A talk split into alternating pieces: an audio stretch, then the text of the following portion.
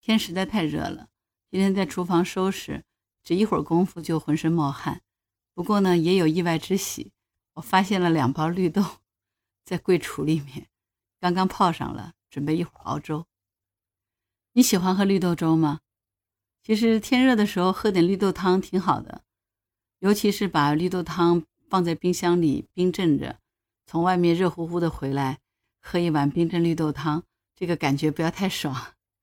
但是有一些人可能不太喜欢，因为它有一点点苦味嘛。其实绿豆粥要想熬得不苦是有秘诀的，最大的秘诀就是要提前把豆子泡好，一般提前两个小时左右。这样的豆子泡开以后，拿普通的锅来熬制，很快那个绿豆就能够把皮蘸开，然后沙也会出来。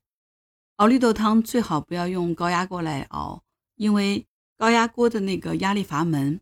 容易被这个绿豆沙堵住，容易产生不安全的事故。还有一点一定要注意，煮开锅以后，绿豆皮都会浮到锅的表面。这个时候，我们要拿漏勺把绿豆皮给它捞起，这样的话绿豆汤就不苦。如果你这样子还嫌苦的话，你也可以再泡一些大米和绿豆一起熬煮，这样的话，那个大米的香甜味是能够冲淡。绿豆的苦涩味的，我曾经吃过一次最难吃的绿豆粥，是有一次在外地出差，那个酒店的早餐就是绿豆粥，是没有去皮的绿豆和大米一起熬的，又苦又涩。我估计他在熬的时候，那个大米是没有提前浸泡的，所以那个米香味没能融入到绿豆汤里面。所以熬绿豆汤另一个非常关键的一点，那个大米也要提前泡。二十分钟到半个小时就够了。还有，如果你喜欢喝甜的绿豆粥，那么切记一定不要放砂糖，而是要放冰糖，这样熬出来的那个绿豆粥它是比较甘甜的。最后一个秘诀，大米和绿豆一定要冷水下锅，切记不可以热水下锅，这样才能慢慢的把大米和绿豆沙熬煮出来，细腻而润滑。这个和小米粥完全不同，小米粥恰恰是要热水下锅，否则如果是冷水下锅煮小米粥，那个小米就沉锅底儿粘锅了。所以小米粥呢也比较容易熬熟，不需要提前泡发，热水开锅以后转小火再煮一个三十分钟左右就好了。不同的材质，它需要熬制的方法是不一样的。我是杭州人。我们小时候早上起来喝粥，吃片川，就是我们本地的一种面条了，是比较多。还有小馄饨、拌面，我们也叫它拌川，就是四川那个川，因为面条是不是像河流一样？对了，我们杭州本地管面叫川。小的时候，如果家里来不及熬粥，我们就会把头一天晚上的米饭加水，慢慢的小火给它煮一下。这样的话也会有那个粥的味道，如果再拌上酱豆腐或者是咸菜，就是一个很美味的早餐了。有的时候呢，家里如果没有咸菜了，就会改善伙食，去买油条。我就会揽到这个差事。你们猜我是用什么去装油条的？保你猜不到，我们杭州本地买油条是用筷子。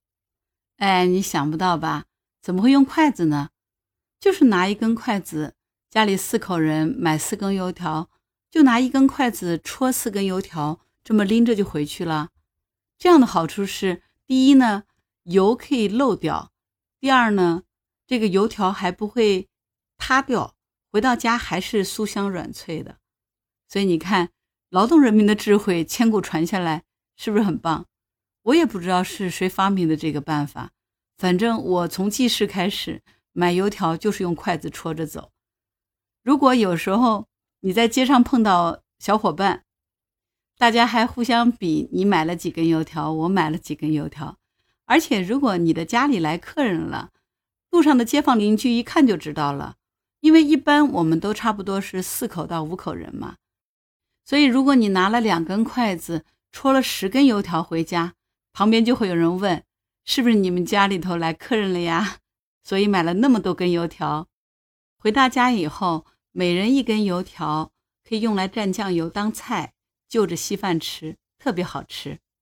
所以现在我只要吃油条，就一定蘸酱油。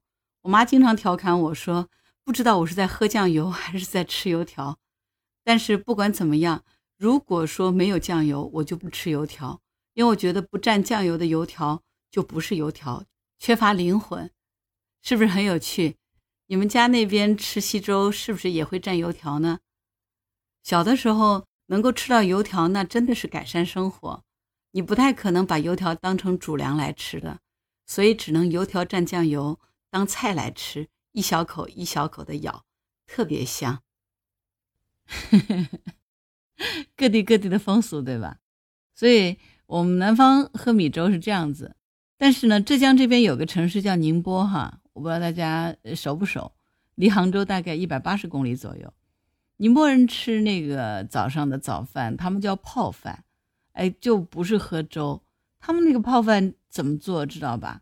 就是把头一天剩的那个冷米饭，拿开水给它泡泡热。然后把开水给它撇掉，再泡一次，就把那个饭给它热乎了，就早上就吃了。这叫泡饭。它那个泡饭比较硬，吃久了那个胃会比较痛的。我到现在为止都没有吃惯他那个泡饭，但宁波人就特别喜欢吃。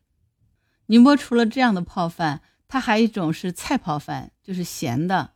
你就可以这样理解吧，就是青菜汤。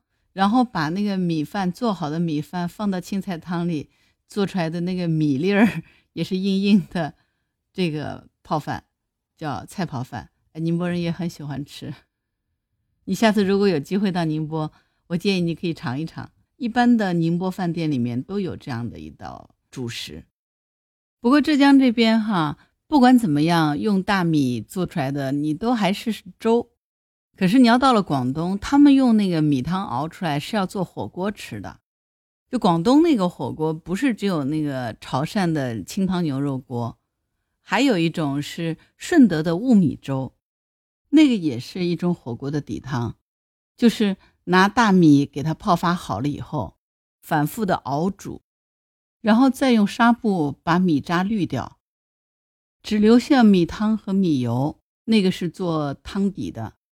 这就是他们顺德的火锅，叫雾米粥，米汤加入了鱼啊、肉啊这种涮锅以后呢，汤就会很鲜，啊，这个火锅很好吃，叫雾米粥。下次如果有机会，你可以去尝一尝看。所以你看，中国的饮食文化真是源远流长。咱们 不同的地域哈，同样的食材。就能做出不同的食物来，而且花样百出，真的是一方水土一方人，呃，各地都有自己的创新度，是不是很有趣？